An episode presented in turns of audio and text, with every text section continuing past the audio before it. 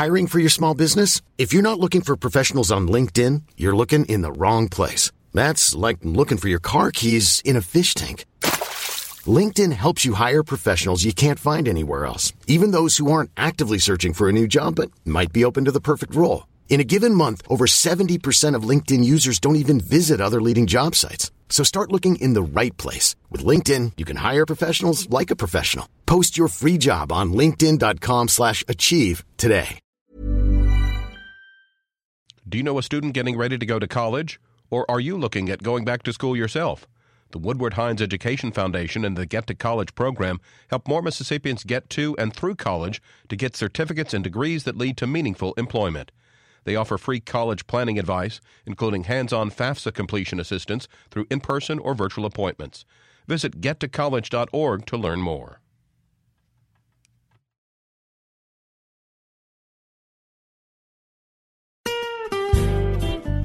Hi, this is Karen Brown. Thanks for checking out the Mississippi Edition podcast. If you like what you hear, click subscribe, hit like, or leave us a comment if your app has that feature. Then find other MPB podcasts by searching MPB Think Radio on your favorite podcasting platform. Thanks.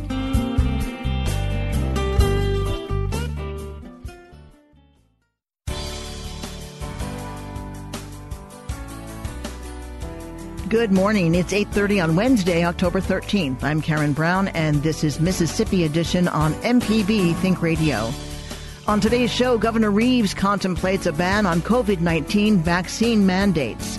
Then daycare operators say the state is moving too slow in dispersing COVID childcare aid. And after a Southern Remedy Health Minute, a Mississippi Back to College program gets a cash infusion. This is Mississippi Edition on MPB Think Radio.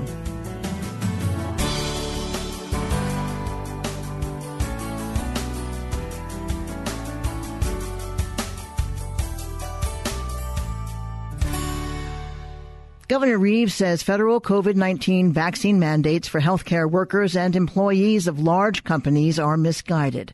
At a press conference yesterday, the governor claimed the new rules have already created crippling labor shortages within the U.S. transit economy.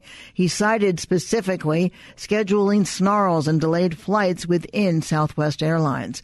Both Southwest and its pilots union deny any correlation between logistical issues and vaccine mandates. Reeves says he's been keeping an eye on Texas, where Governor Greg Abbott has issued an executive order banning mandatory vaccines. As for whether similar action can be expected in Mississippi, well, maybe, according to Reeves, but probably not. I have been reluctant to issue executive orders throughout this entire pandemic. Doesn't mean I haven't done it, and there have been times that I have. One of the items that, that uh, I spoke with some legislators about earlier is, um, you know, executive order is one way in which to uh, rid ourselves of these mandates. Uh, another p- potential is is legislation. Uh, that's one of the things that um, Florida did, for instance, as a state, is their legislature passed a law which said uh, these vaccine mandates were not allowable. I would support such uh, legislation should it get to my desk. All that said, it looks as though the next piece of legislation set to reach the governor's desk will not be a vaccine mandate ban, but a bill to legalize medical marijuana in Mississippi. Yesterday, Reeves reiterated that he's not quite yet ready to call a legislative special session on the issue, but he also claims he won't impede the now all but inevitable establishment of a cannabis program. I am confident that we will have a special session of the uh, legislature if we get uh, an agreement on the uh, specifics of a couple of items that are left outstanding. Again, we're, we've made great progress. We've worked very closely uh, with our legislative leaders and, and, hope to continue to do so. Um, and if we are able to get, get that done and we can uh, pass a, a, a, medical marijuana program and do it right, then we will have a special session uh, as soon as as soon as that gets done. Ag Commissioner Andy Gipson and State Health Officer Dr. Thomas Dobbs are among state leaders who say lawmakers' current proposal for medical cannabis needs more work. Coming up, daycare operators say the state is moving too slow in dispersing COVID child care aid. This is Mississippi Edition on MPB Think Radio. This podcast is a local production of Mississippi Public Broadcasting and depends on the support of listeners like you. If you can, please donate today at mpbonline.org. And thanks.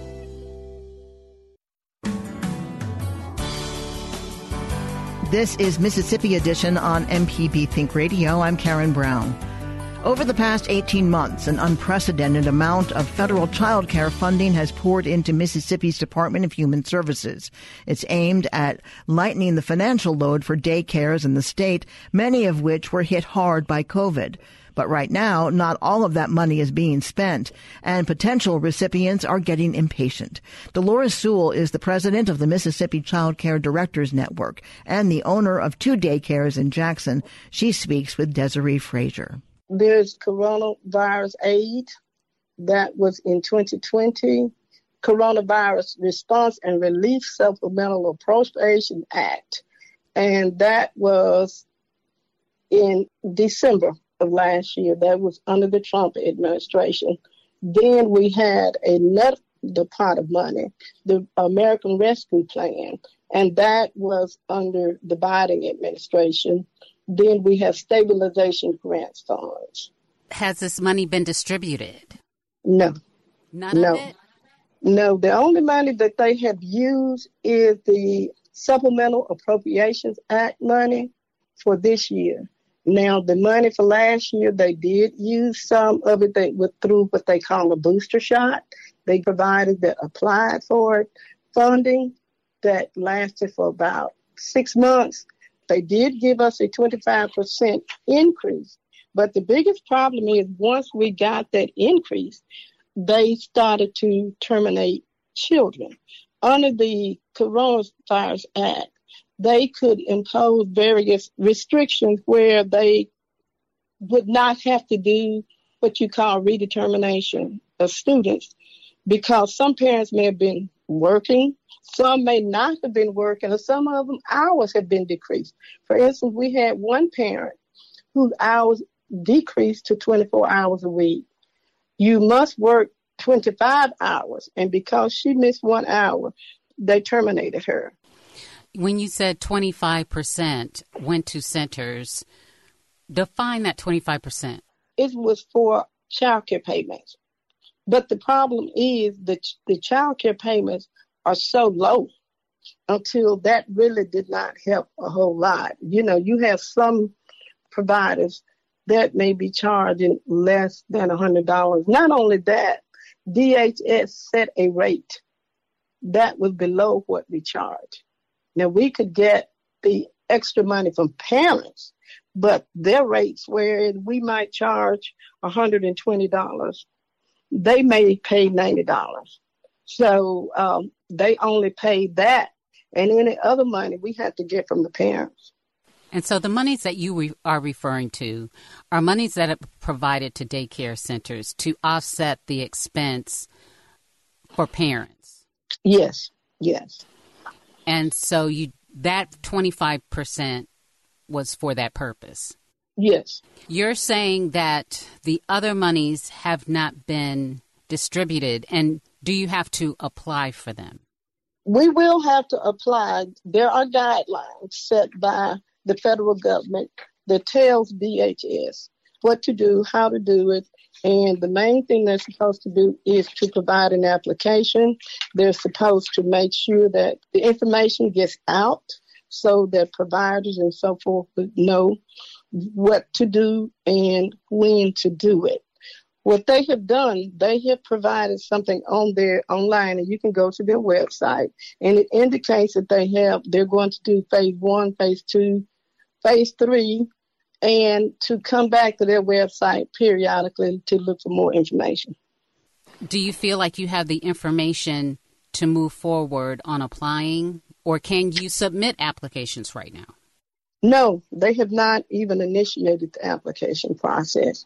Chad Allgood indicated first that it may be within three weeks. Then he said it may be in November the 1st, but then it sounded as though they really don't know when they're going to do it. The first thing is they've known about this since March of this year. They submitted something to the assistant secretary telling how funds were going to be spent. But they changed what they were going to do, which they were allowed on the guidelines, and kind of left us hanging. We have not gotten any concrete information as to what is going to happen. Several people asked about the timeline for getting the funds. We really got no concrete answer about that. Most all of the questions were general. And to say exactly when they're going to do something, all we know is between now and sometime in November. Now, December 11, they're supposed to have a uh, response as to how much of the funds have already been allocated. And that this time is not going to give them a large window for us to apply and for them to get that money back and that information back into them.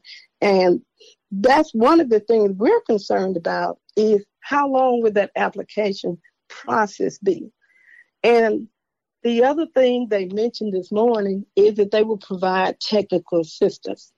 That may be so, but we feel that we could have already been being advised through training as to what to do than to wait to just before the time and spring this on us because there have been things and there have been training for them through HHS and they have just not done anything.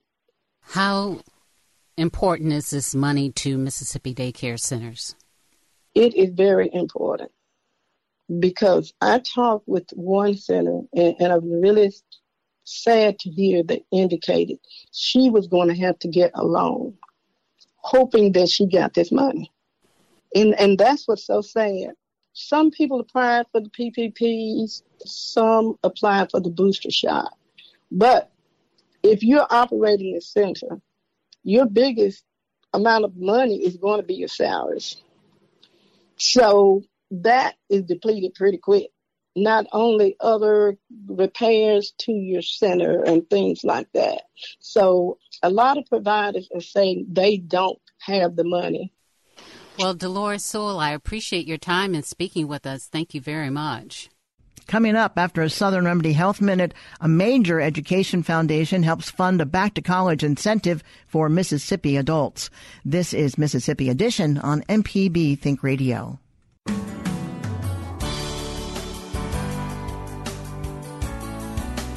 This is Mississippi Edition on MPB Think Radio. I'm Karen Brown.